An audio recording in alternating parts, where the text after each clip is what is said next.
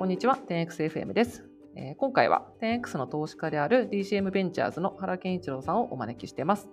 えー 10X 代表の山本も交え、直近のスタートアップ業界の状況や、えー 10X の近況、これからのチャレンジについて聞いていきたいと思います。えーホストは CCO のリッチャです。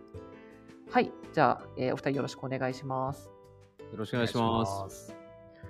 じゃあ、最初に原さん、簡単に自己紹介お願いしてもいいでしょうか？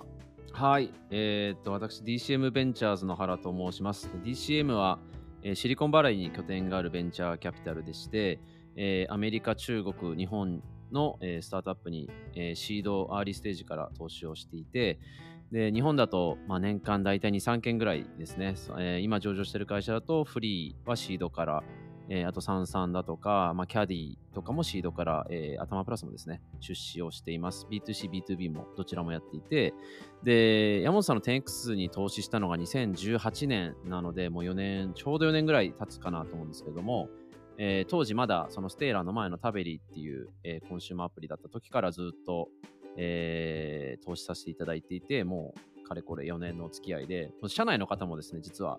多く知ってて、いろいろご紹介したりだとか、えっとしてるのですごく皆さんあの馴染みがあってオフィスに行くといつもなんか懐かしい思いになったりしてます。で、僕自体はあの DCM に入って今7年経ったぐらいですね。っていう感じです。よろしくお願いします。はい、ありがとうございます。もう 10X のあれですね、社員も原さんの紹介で入社した人が実は結構多いですよね、特に初期。はい。かなりビジネスサイドの方とか特に多いかなっていう気はしてます。うんはい、ありがとうございます。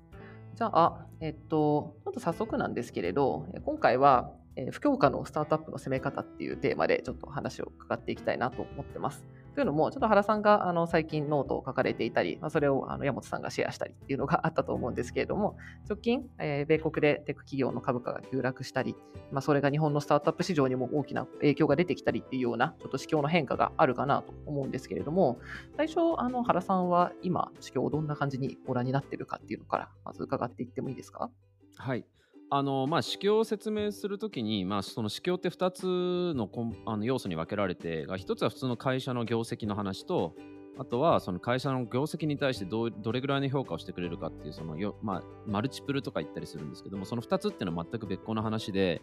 でテック企業の会社の業績はまあ引き続きすごく好調です。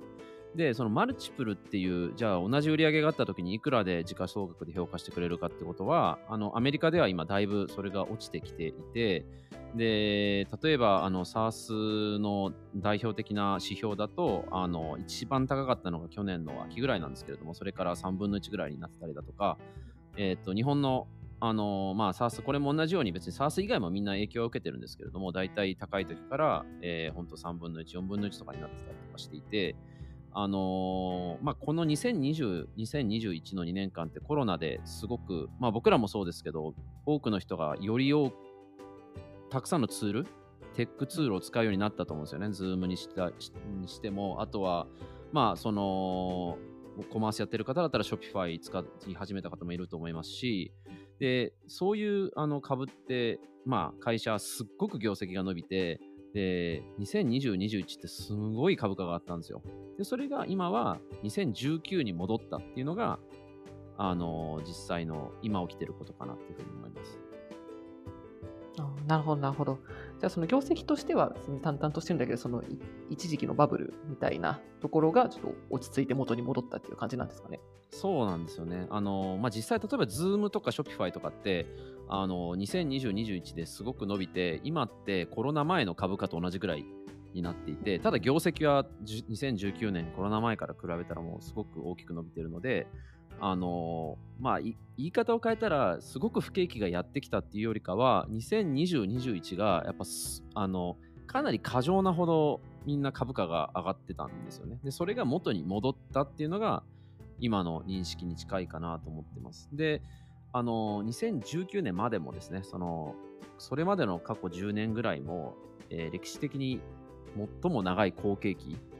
と言えるぐらい長い景気がずっと続いてたので、まあ、いつかはこういう不景気って来るよねと思ってて、で、だんだんとその株価が落ちてきていて、今アメリカとかだと、いよいよもう十何年ぶりかの本物の不景気が来るぞっていうふうにみんな身構えているってそういう状態です。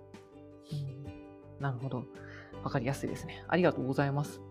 じゃあちょっとここからまあ自分たちにこう影響があるところっていうのなんですけど、こうスタートアップにもやっぱり影響が大きいと思うんですけれど、特にこう日本でも TENX のようなシリーズ B ぐらいとか、まあ、その前後のステージのようなスタートアップは、ここのこう指標に対してどういう点を気にしたらいいんでしょう？そうですね。あの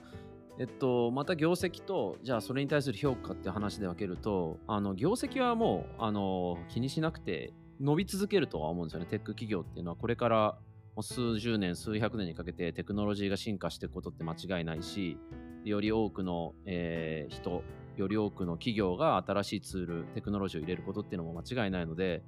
もう進化も浸透もますます増えていく中で、テック企業っていうのは売り上げ自体で言ったらまだまだ全然伸びていくだろうなっていうふうには思ってます。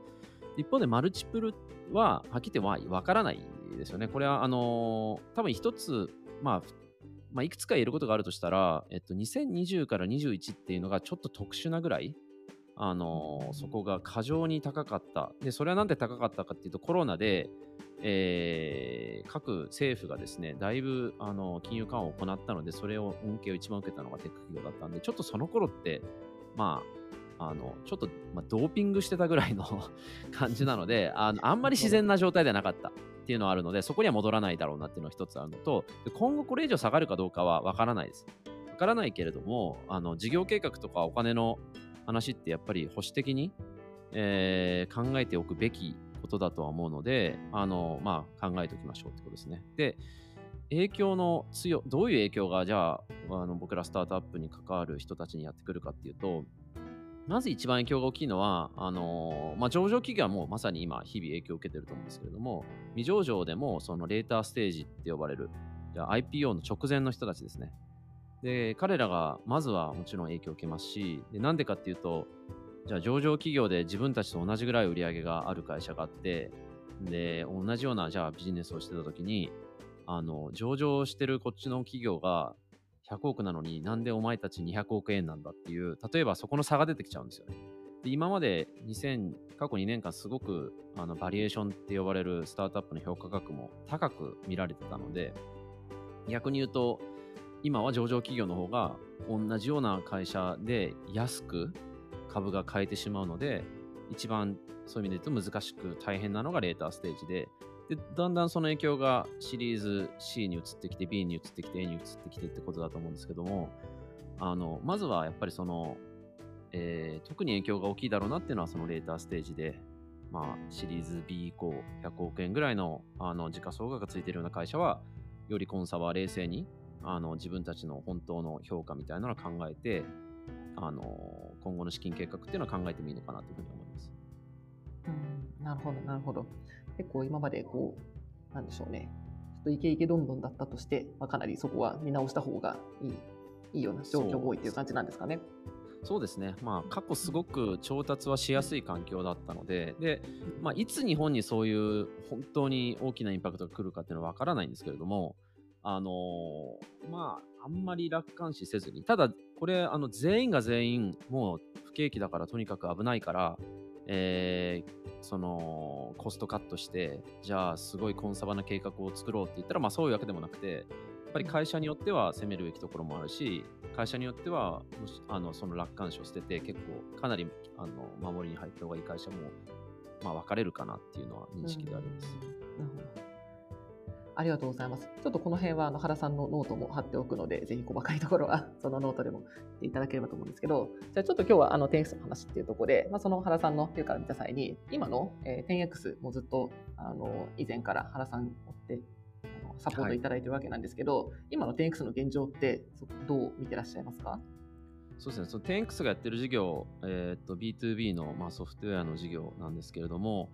今までその僕ら VC、スタートアップもみんなそのどれぐらい成長してるか、どれぐらいの売り上げがあるかっていうことをかなり重要視していて、まあ、成長志向が強くて、で、コストはまあ変な話、あの、一部の企業はですけれども、その、そこはちょっと少し軽視してでも、あの成長を最優先してたっていうのが企業が多かったと思うんですけども、実はあの、10X って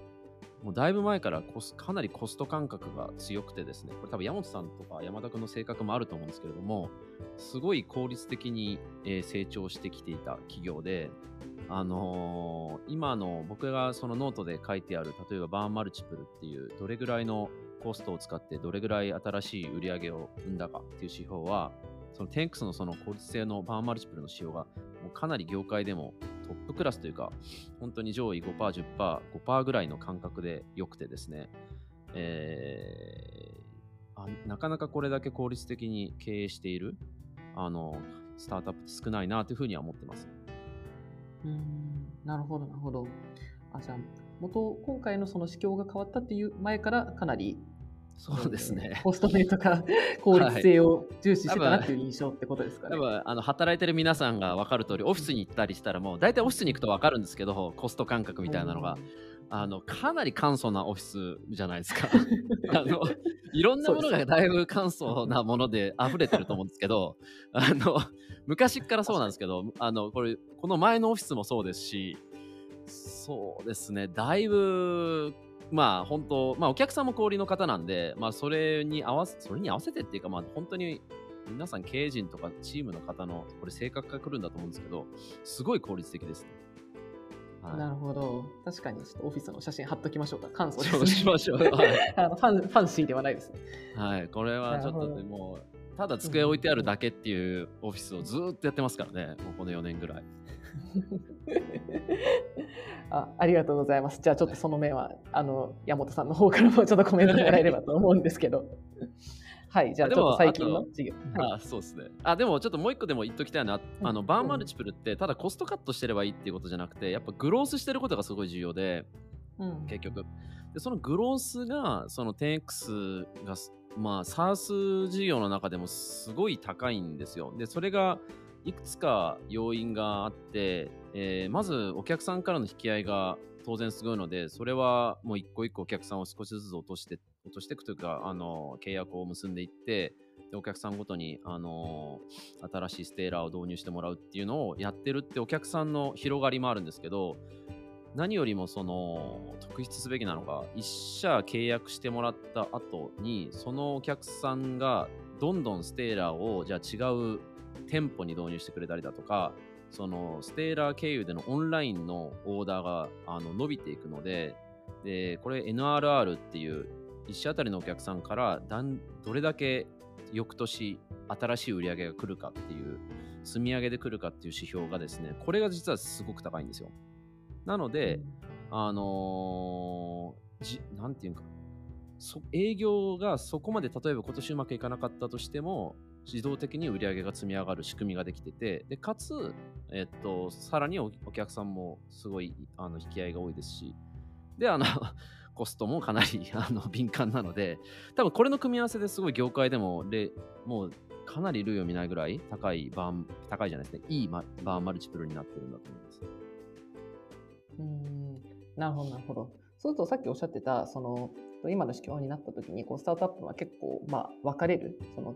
はい。こう、そうですね、なんか、こう、ま、守る、ブレーキ踏むか、うん結構、それとも、なんかこれ、この中でもアクセル踏むかみたいなんで、結構分かれていくのかなと思ったんですけど、それ言うと、結構、10X はむしろ今、グロースに踏むべきみたいな感じなんですそうですね。もう間違いなく僕はそう考えてて、で、あの、このノー,、まあ、ノート書いたりだとか、いろいろこういう分析をしてた中で、やっぱり、その、大半のスタートアップ、まあ、これ本当にそれぞれのスタートアップの経営状況次第なんですよ。で、やっぱ不景気とか不況って、その、まあ、かなり、まあ、恐ろしいものでもありますし、あのただその中で攻めるべきスタートアップは攻めるべきだとは思っていてでそれはさっき言ったようなバーマルチプルみたいな効率性がすごい高くてでグロースもすごいしていてでかつ、えーコストなり残りの、あの資金を考えても余裕があるところっていうのは間違いなく踏むべきなのでそれであの 10X の山本さんとか山田君とかに真っ先に連絡してあの御社はこうこうこうで今はこういう状況だっていうのにあのみんなでなんていうか合意してこうしていこうっていうのは、あの、本当すぐにミーティングして、そういう方針を、まあ、みんなで共有してるって感じですね。それ投資家、株主も含めて。うんなるほど、なるほど。ありがとうございます。ちょっとここまでの話を聞いて、あの山本さんサイドの理由も伺えればなと思うんですけど。そうですね。えっ、と、まずは次のオフィスもただ机がたくさん並んでるだけのオフィス と会議室がたくさんあるオフィスに できるといいなっていうふうには思ってますけどね。そうね そういう話じゃないと思うんですけど。はい。うんまあ、それが一個と、あとは確かに、こう、まあ、昔、昔というか、その2021年までで見ても、こう、市況がいいというか、まあ、いわゆるこういろんなスタートアップが大きい金額を調達している状況を、まあ、常に横目に見てても、自分たちがまた調達できるとは限らないっていう、なんかそういう前提でずっとこう経営をしてたので、まあ、こうワイコンとか、まあ、ポール・グレアムとかがよく言うラーメン代を稼ぐみたいなのはそれこそそのタベリーをやってた時代からもやっぱこう自分の頭から離れない話だったしあとはそのステーラーに入ってからも、まあ、いかにその、ね、ステラーの事業上のミッションのその購買体験を良くするためにこうパートナー広げていくかとか GMV 伸ばしていくかっていうことと同時になんか 10X をそのいつでもその仮に調達がなくなったとしてもえー、あ、アライブできるような状態にできるかっていうのは、やっぱ常にこう大事な観点として経営してきてたみたいなのはあるので、まあ、正直、市況が良かろうが悪かろうが、ある種、自分のスタンスはそんなに変わらず、目の前のもの、コントロールできるものに集中するっていうのが、あのー、まあ、10X っぽい経営のスタイルなんかなっていう感じは、まあ、今の話聞いてても思いましたね。なるほど、なるほど。さっきあの原さんがやっぱり性格的なところもあるのかなっておっしゃってましたけど、なんかそれは昔から感じてたところなんですかね？そうですね、多分昔から僕が山本さんとかと話してて一番言ってるのがもう少し踏みましょうよっていうのが 多分ずっとそれは言い続けてるとは思うんですけど、あの多分性格だと思いますね。まあ真面目な真面目で実直だっていうのはもう皆さんご存知だと思うんですけどそれ以上に何なんですかね。でも本当どういうあの原体験経験からそうなってるか分かんないですけどすごく派手さがなくオフィスの場所もそうだし 昔から。あのいい意味でなかなか珍しいタイプのスタートアップ経営者かなというふうに思います。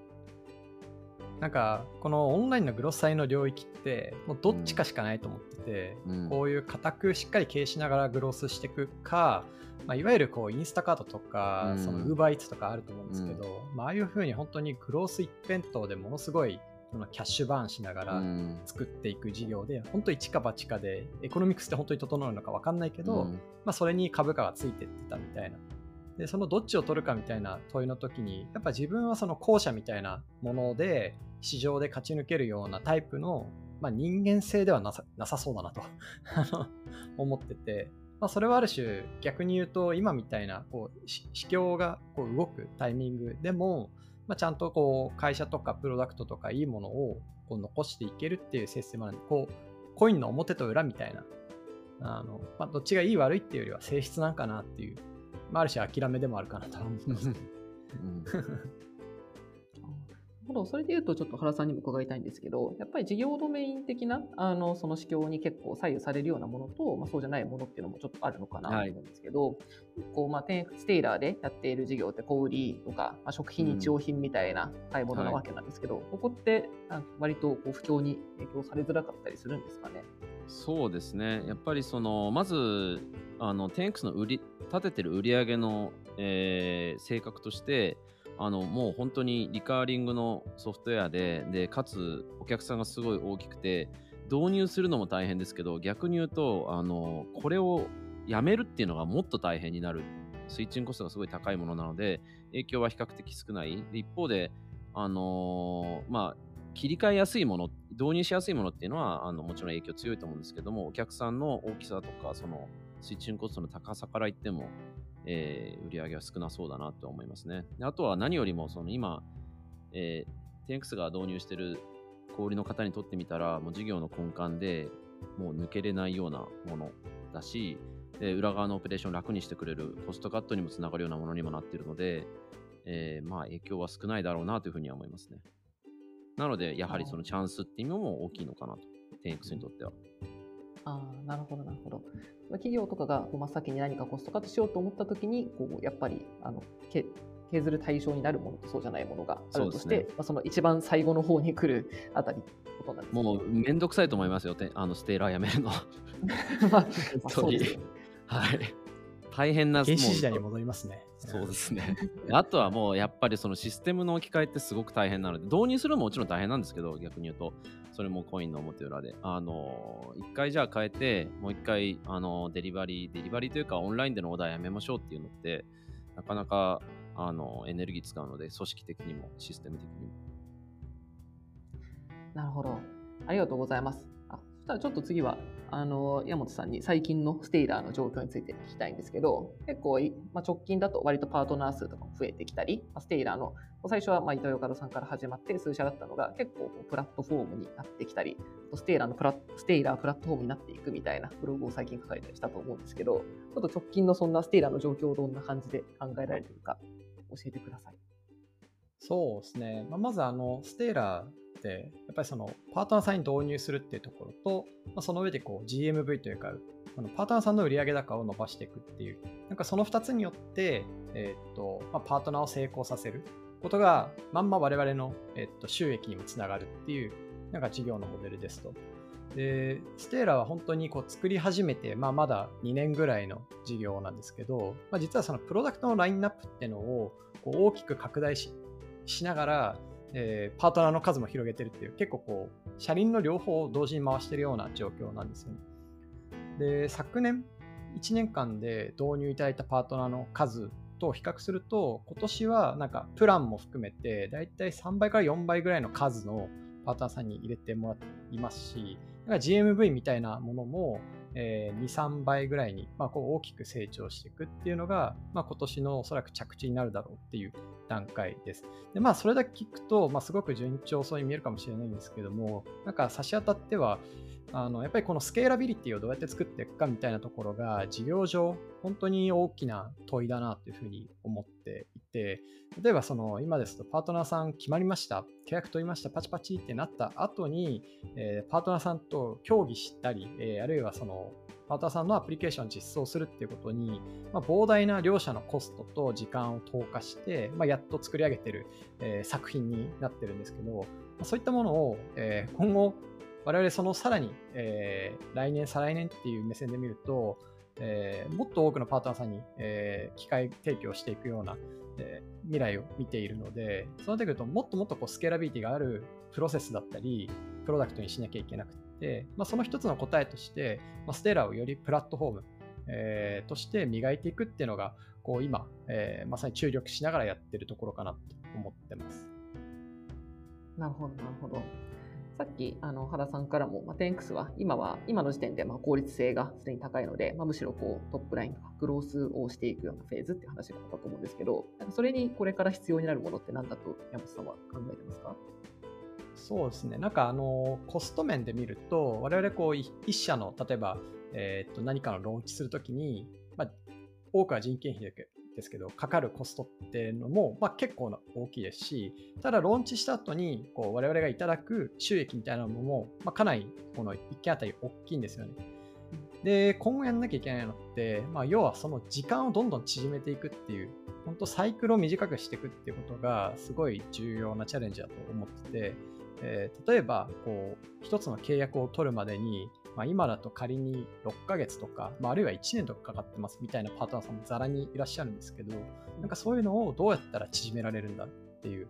まあ、もう気になったら、翌日契約してるっていう世界になるにはどうしたらいいんだとか、まあ、あるいは、えーと契約した後、プロダクトをリリースするまでに、まあ、下手すると1年かかってますみたいな、なんかそういうケースも、えーまあ、今だとある中で、えーじゃあそれをどうやったらボタンポチッと押したら、えーっと、もうプロダクトが世の中に出て、お客様は明日から注文できますっていう状況になるんだっていう、なんかそこの間を縮めていくってことが、まあ、強いてはこう我々のグロースのサイクルを早くしていくことにもつながりますし、まあ、もっと言うと我々のそのコスト構造をもっと良くしていくってことにもつながるので、まあ、今まさにこう、本当その2つがスケーラビリティを担保していくために、えー必要なこと、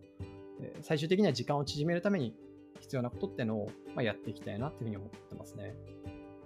うんなるほど。そうすると一番投資したいポイントって何なんでしょう？うん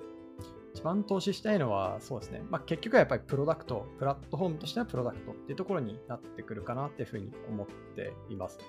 やっぱりその各社ごとに、えー、我々一社ごとにこう多数のプロダクトを提供してるんですね。例えば商品、在庫マスターを生成するためのこうアルゴリズムとか、先方の基幹システムとデータをつなぐためのインターフェースですとか、あるいはそのスタッフの方がオペレーションするためのそのスタッフアプリとか、配送員の方が効率いいルートを自動で作成して、えー、配達するためのドライバーさん向けのアプリですとか、まあ、当然カスタマーの方があの数十点の商品を、えー、探して買えるような買いやすい体験を提供する顧客向けのアプリとか、なんかそういったものを一個一個、え、ー、と、結局こう、毎回パートナーさん向けに、えー、一から作ってるわけ、まあ当然わけではないんですけども、まあ、ある種のセットアップしていくにも、今すごく時間かかったり、エンジニアリソースを投下しないとできない部分が多いので、まあ、さっきこうお話ししたように、そこはある種ノーコードみたいな世界に、えー、近づけるにはどうしたらいいかってところにもっとこうエンジニアリングリソースを使っていけると、あのすごい拡張性のあるプラットフォームになるし、まあ、なんならそれを外部の第三者のベンダーとかに開放できる状態まで仕上げられると、まあ、我々じゃない、えー、プレイヤーが小売さん、例えば地元の小売さんを支えるために、地元の Web 開発業者さんがステーラを使って、こうあの小売さんを支えるみたいな世界も作れるかなと思ってるので、まあ、そういった方向に持っていくためのプラットフォームを開発するようなエンジニアですとか、まあ、データエンジニアとか、なんかそういった人材をこう積極的に迎えていきたいなというふうに思ってます。なるほど。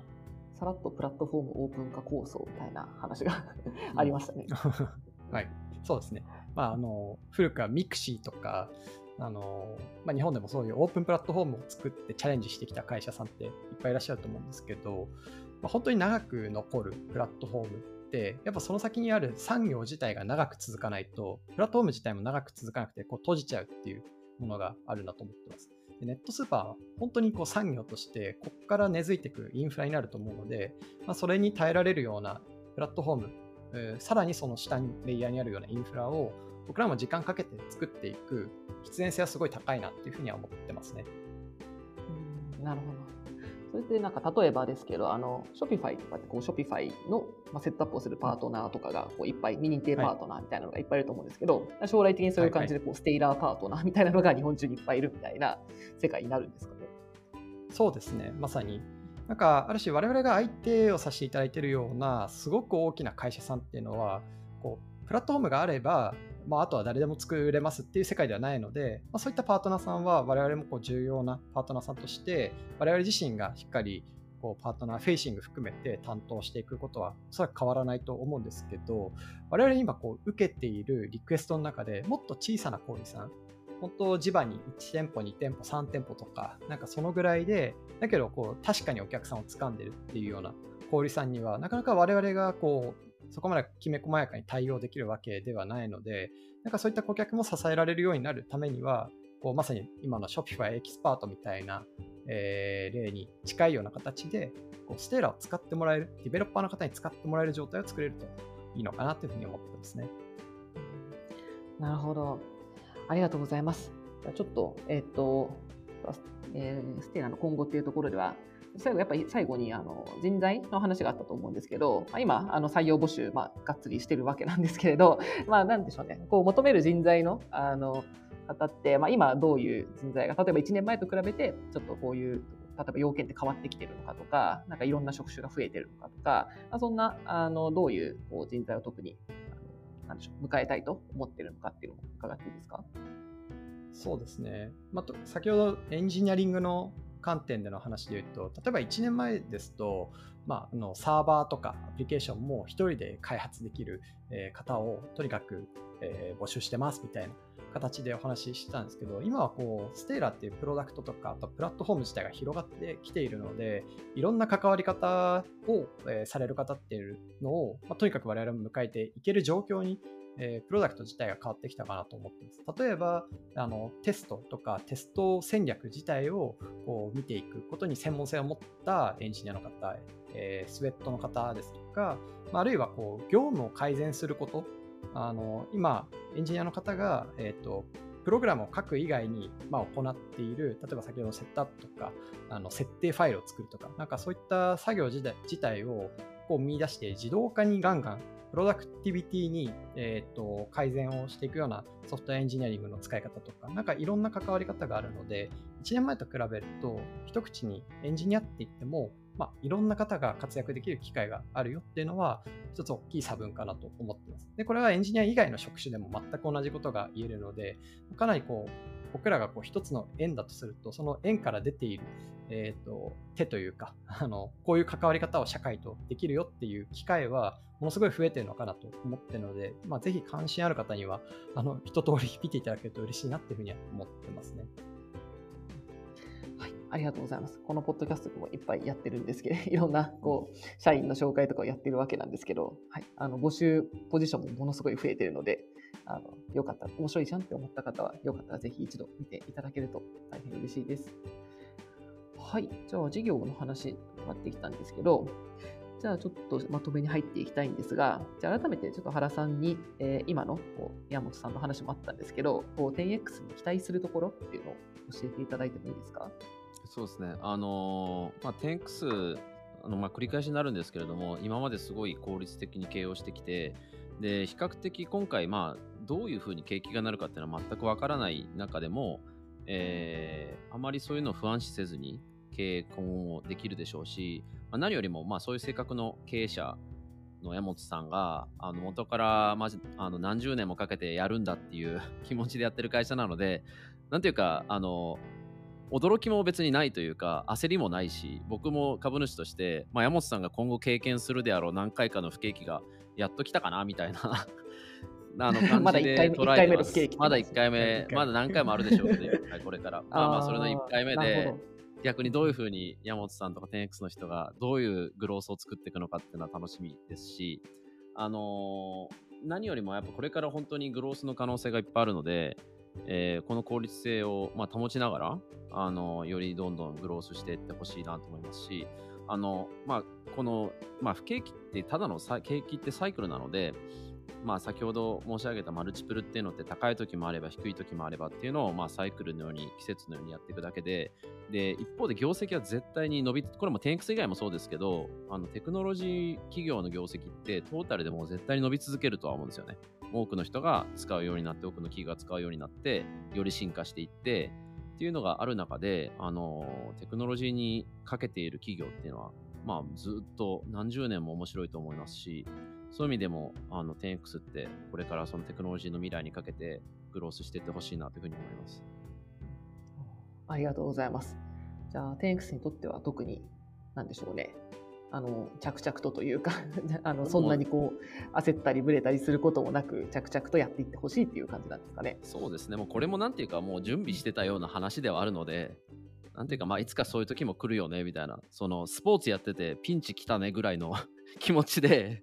いるだけだと思うんですよね。ピンチなわけでもないし、まあ当然そういう局面もあるっていうだけ。だから、本当になんか焦りはないっていう感じですよね。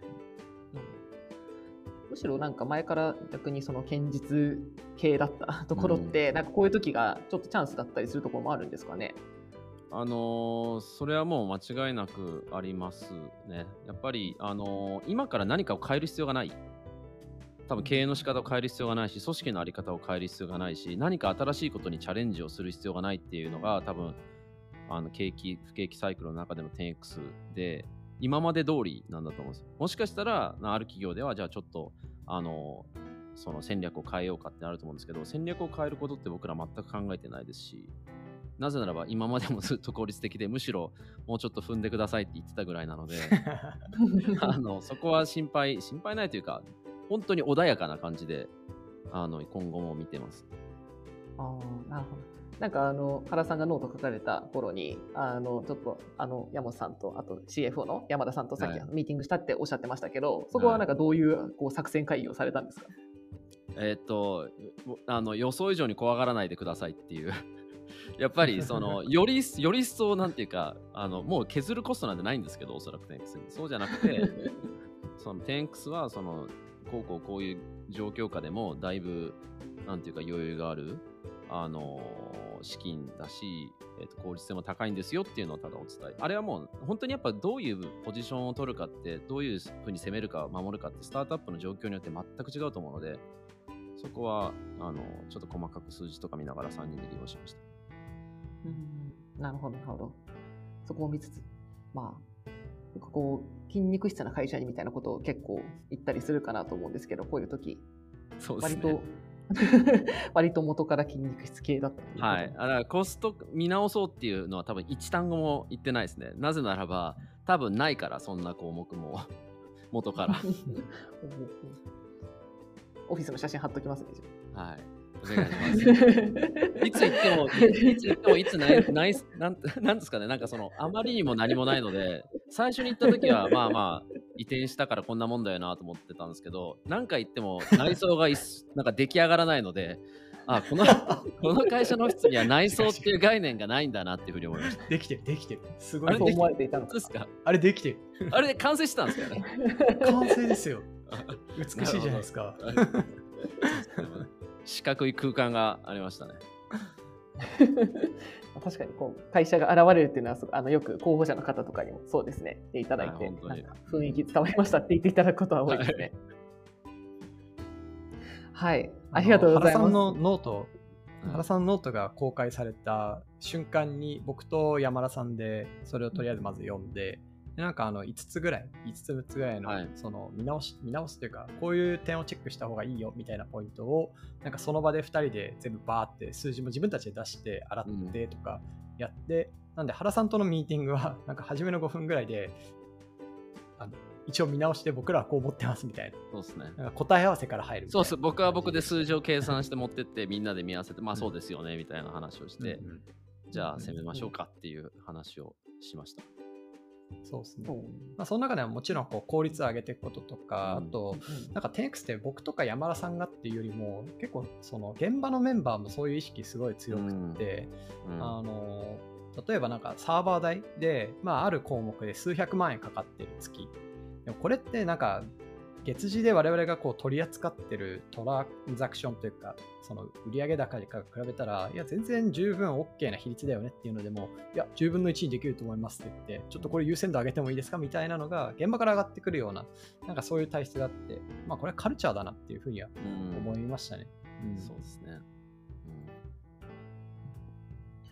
なるほど。ありがとうございます。じゃあ、ちょっと今日の、えーさっきの原さんの話も踏まえて、ちょっと山本さんにじゃあ、意気込み。意気込み。まあ、あの長期で、そうですね、まあ、長期で考えてっていうところだと思うんですけれど、ちょっと改めて、なんか意気込みを伺えればと。そうですね。あの、原さんの話の中にも、そのテクノロジーの会社は伸び続けるってあったと思うんですけど、僕も同じ考えで、なんか30年とか50年先から見たときに、今がなんかめちゃめちゃ理想の状態だとは到底思えないんですよね。こういろんな局面で。僕らがやってる領域だと、その野菜とかお肉とか魚を買うっていうのがお店行かないと買えないっていうのは、全然なんか30年後からこう来た時に、こう今がもう完成してるとは全然思わないので、まあ、ある種そういう重力のある方にちゃんと流れていくっていう意味では、えー、っとテクノロジーの浸透とか、なんかこういう、え、取り組みって絶対にこうポジティブというか正しいことだと思うんですよね。問題はなんかこう、指標みたいなのは勝手に変わったりするので、まあ、そういうコントロールできないものによって自分たちがそのゲームから追い出されないようにするっていうのが、まあ一個、その経営していく上では、えー、すごく大事にしてるポイントですし、まあ、逆に言うと、なんかコントロールできるものにちゃんと集中して、コントロールできる中で、まあ、一番最大限の成果をこうみんなで目指していけるのがいいで、10X はなんかそういうカルチャーの会社だと思うので、えー、まあ、引き続き、こう、長い目線で、こう、お客様とか、あの、小売企業が変わっていくっていうところに対して、こう下支えできるような事業できるといいなっていうふうに思ってます。はい、ありがとうございます。ちょうどですね、原さんのノートの締めにも、うん、昨今、冬に備えよという言葉をよく聞きますが、冬は景気サイクルを表したものでしかありません。待てばまた春春も夏も来る。で、あんまりそこに左右されてもしょうがないよみたいな こともメッセージの最後にありましたね。そうですね。あの、まあでも本当に、それはもうずっとこれまた来るんで、同じように。同じようにまた景気良くなって、また景気悪くなるだけなんで、気にしててもしょうがないですし、あの、まあ、そうですね。そういう余裕があるんだったら、もう、テクノロジーの未来にかけて今まで通りやっていくだけだと思うんで、うんうんうんはい、そうですね。まあ、前から山本さんは10年以上のスパンでずっと 10X やると言ってますからね。そうですね。はい。はい。あまり変わることはないと。で、はい。はい。はい。じゃあ、えー今日は、えーえーっと、不況下の、えーなんだっけあ、不況下でのスタートアップの攻め そう不況下でのスタートアップの攻め方っていうタイトルだったんですけれど、はい。変わらず 10X は SWIFT で、えーまあ、攻めていくというところなので、はい。はい、ぜはいひちょっと一回そのオフィスも見てほしいですよね。そうですね。はいまあ確、かに。何も面白くないと思うんですけど、そう、そうなんかオフィス、はいうん、訪訪問いただいて、あの雰囲気は伝わると思うんですけど、そねんなにあのはいオフィス案内しようと思ったら3分ぐらいで終わっちゃうんで、そうですね。そうですね。あの、P マークっていう個人情報保護の、まあ、あの、一つのライセンスを取得したときに、まあ、その審査員の方が、あの、オフィス来ていただいたんですけど、え、もう終わりですか？って言われた。そうですあのぜひ遊びにいらしていただきたいんですけど、まあ、ちょっと、うんそんなに3分ぐらいでツアーは終わるんですけど、まあよかったちゃう。まあでもあのもしあのそんな興味があるという方が来たら、ぜひお茶でも飲みに来ていただけるととても嬉しいです。はいじゃあ今日、はい、お待ちしております。はい、じゃあ今日はこんなところで終わりにしようかと思います。じゃあ改めて原さん、今日ゲストでお越しいただいてありがとうございましたあ。りがとうございました。